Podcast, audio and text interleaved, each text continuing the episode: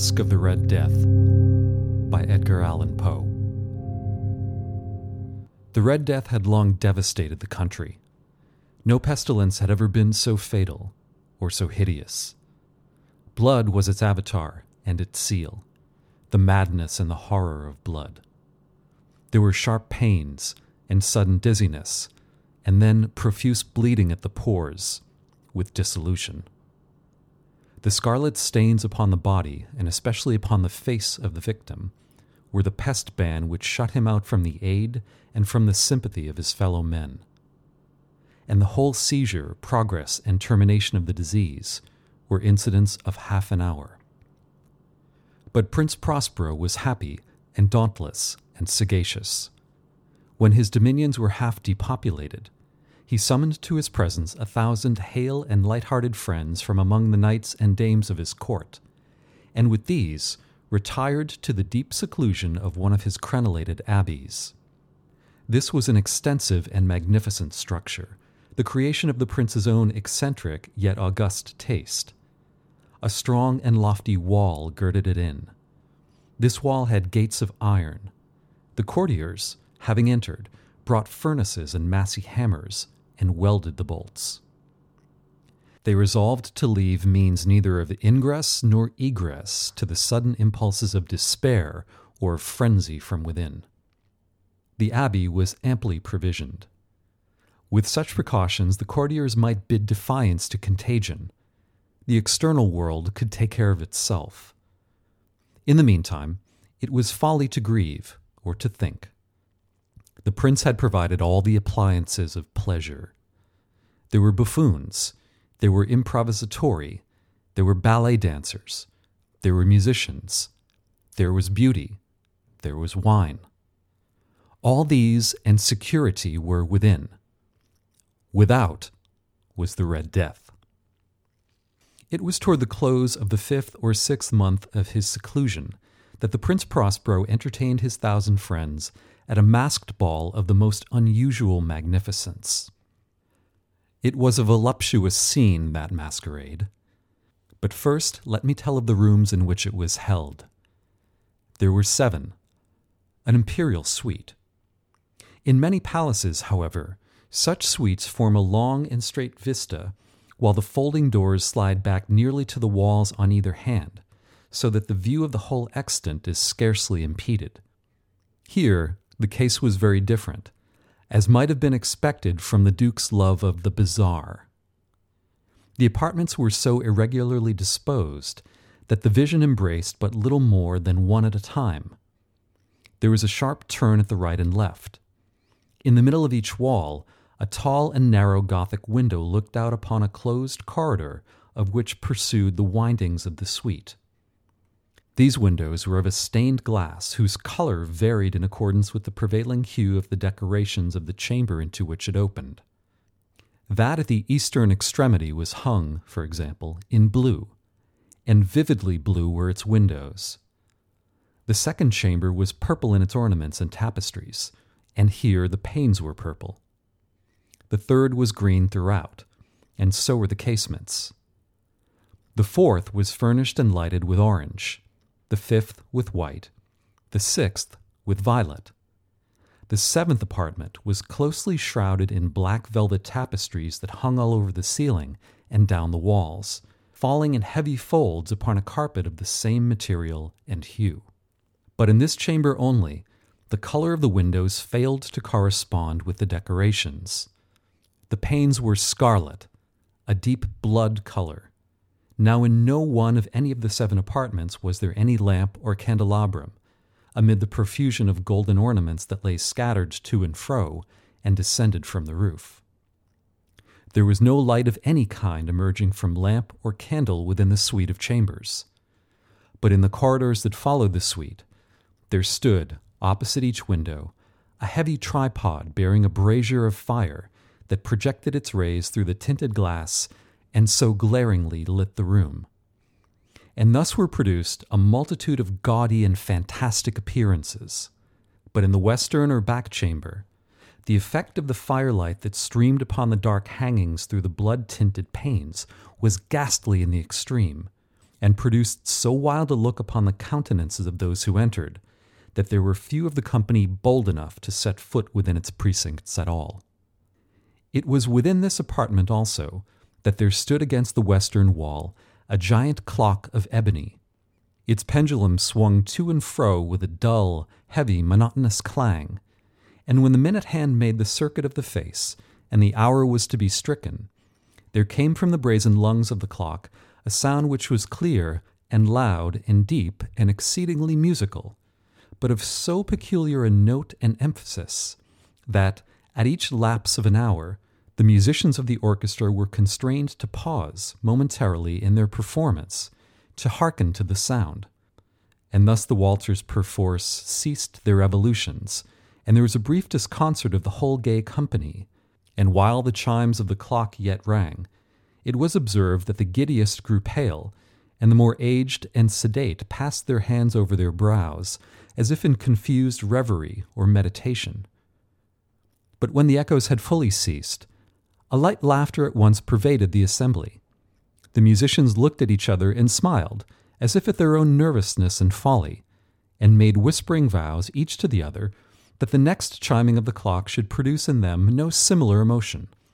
And then, after the lapse of sixty minutes, which embrace 3,600 seconds of time that flies, there came yet another chiming of the clock, and then were the same disconcert and tremulousness and meditation as before. But, in spite of these things, it was a gay and magnificent revel. The tastes of the Duke were peculiar. He had a fine eye for color and effects. He disregarded the decora of mere fashion his plans were bold and fiery, and his conceptions glowed with barbaric luster. There are some who would have thought him mad. His followers felt that he was not. It was necessary to hear and see and touch him to be sure he was not. He had directed in great part the movable embellishments of the seven chambers upon occasion of this great fete, and it was his own guiding taste which had given character to the masqueraders. Be sure they were grotesque.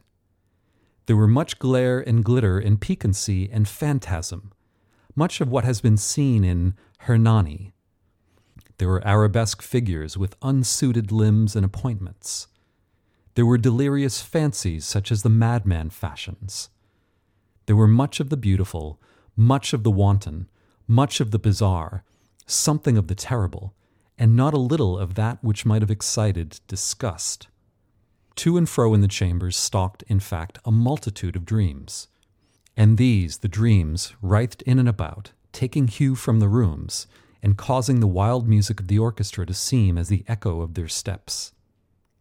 And anon there strikes the ebony clock which stands in the hall of the velvet. And then, for a moment, all is still, and all is silent save the voice of the clock. The dreams are stiff frozen as they stand. But the echoes of the chime die away. They have endured but an instant, and a light, half subdued laughter floats after them as they depart. And now the music swells, and the dreams live, and writhe to and fro more merrily than ever, taking hue from the many tinted windows through which stream the rays of the tripods. But to the chamber which lies most westwardly of the seven, there are now none of the maskers who venture, for the night is waning away and there flows a ruddier light through the blood colored panes. And the blackness of the sable drapery appalls. And to him whose foot falls on the sable carpet, there comes from the near clock of ebony a muffled peal more solemnly emphatic than any which reaches their ears, who indulge in the more remote gaieties of the other apartments. But these other apartments were densely crowded, and in them beat feverishly the heart of life and the revel went whirlingly on, until at length there commenced the sounding of midnight upon the clock. And then the music ceased, as I have told, and the evolution of the waltzers were quieted, and there was an uneasy cessation of all things as before. But now there were twelve strokes to be sounded by the bell of the clock, and thus it happened, perhaps that more of thought crept, with more of time, into the meditations of the thoughtful among those who revelled. And thus too it happened that before the last echoes of the last chime had utterly sunk into silence, there were many individuals in the crowd who had found leisure to become aware of the presence of a masked figure which had arrested the attention of no single individual before. And the rumor of this new presence having spread itself whisperingly around, there arose at length from the whole company a buzz or murmur of horror and of disgust. In an assembly of phantasms such as I have painted, it may well be supposed that no ordinary appearance could have excited such sensation. In truth, the masquerade license of the night was nearly unlimited, but the figure in question had out Heroded Herod and gone beyond the bounds of even the prince's indefinite decorum. There are chords in the hearts of the most reckless which cannot be touched without emotion. Even with the utterly lost, to whom life and death are equally jests, there are matters of which no jest can be made. The whole company, indeed, seemed now deeply to feel that in the costume and bearing of the stranger neither wit nor propriety existed. The figure was tall and gaunt, and shrouded from head to foot in the habiliments of the grave. The mask which concealed the visage was made so nearly to resemble the countenance of a stiffened corpse that the closest scrutiny must have difficulty in detecting the cheat. And yet all of this might have been endured, if not approved, by the mad revelers around. But the mummer had gone so far as to assume the type of the Red Death. His vesture was dabbled in blood, and his broad brow, with all the features of his face, was besprinkled with the scarlet horror. When the eyes of Prince Prospero fell on this spectral image, which, with a slow and solemn movement, as if more fully to sustain its role, stalked to and fro among the waltzers, he was seen to be convulsed, in the first moment with a strong shudder either of terror or distaste, but in the next, his brow reddened with rage. Who dares, he demanded hoarsely of the courtiers who stood near him, who dares insult us with this blasphemous mockery? Seize him and unmask him, that we may know whom we have to hang at sunrise from the battlements. It was in the eastern or blue chamber in which stood Prince Prospero as he uttered these words. They rang through the seven rooms loudly and clearly, for the prince was a bold and robust man, and the music had become hushed at the waving of his hand. It was in the blue room where stood the prince, with a group of pale courtiers by his side. At first, as he spoke, there was a slight rushing movement of this group in the direction of the intruder, who, at the moment was also near at hand, and now, with deliberate and stately step, made closer approach to the speaker. But from a certain nameless awe with which the mad assumptions of the mummer had inspired the whole party, there were found none who put forth a hand to seize him, so that, unimpeded, he passed within a yard of the prince's person. And while the vast assembly, as with one impulse, shrank from the centers of the room to the walls, he made his way uninterruptedly, but with the same solemn and measured step which had distinguished him from the first, through the blue chamber to the purple, to the purple to the green, through the green to the orange, through this again to the white, and even thence to the violet, ere a decided movement had been made to arrest him. It was then, however, that the Prince Prospero, maddened with rage and the shame of his own momentary cowardice, rushed hurriedly through the six chambers, while none followed him on account of a deadly terror that had seized upon all. He bore aloft a drawn dagger, and had approached, in rapid impetuosity, to within three or four feet of the retreating figure, when the latter, having attained the extremity of the velvet apartment, turned suddenly and confronted the pursuer. There was a sharp cry, and the dagger dropped gleaming upon the sable carpet, upon which instantly afterward fell prostrate in death the Prince Prospero. Then, summoning the wild courage of despair, a throng of the revelers at once threw themselves into the black apartment, and seizing the mummer whose tall figure stood erect and motionless within the shadow of the ebony clock, gasped in unutterable horror at finding the grave cerements and corpse like mask which they handled with so violent a rudeness, untenanted by any tangible form. and now was acknowledged the presence of the Red Death. He had come like a thief in the night, and one by one dropped the revelers in the blood bedewed halls of their revel, and died each in the despairing posture of his fall. And the life of the ebony clock went out with that of the last of the gay. And the flames of the tripods expired, and darkness and decay and the Red Death held illimitable dominion over all.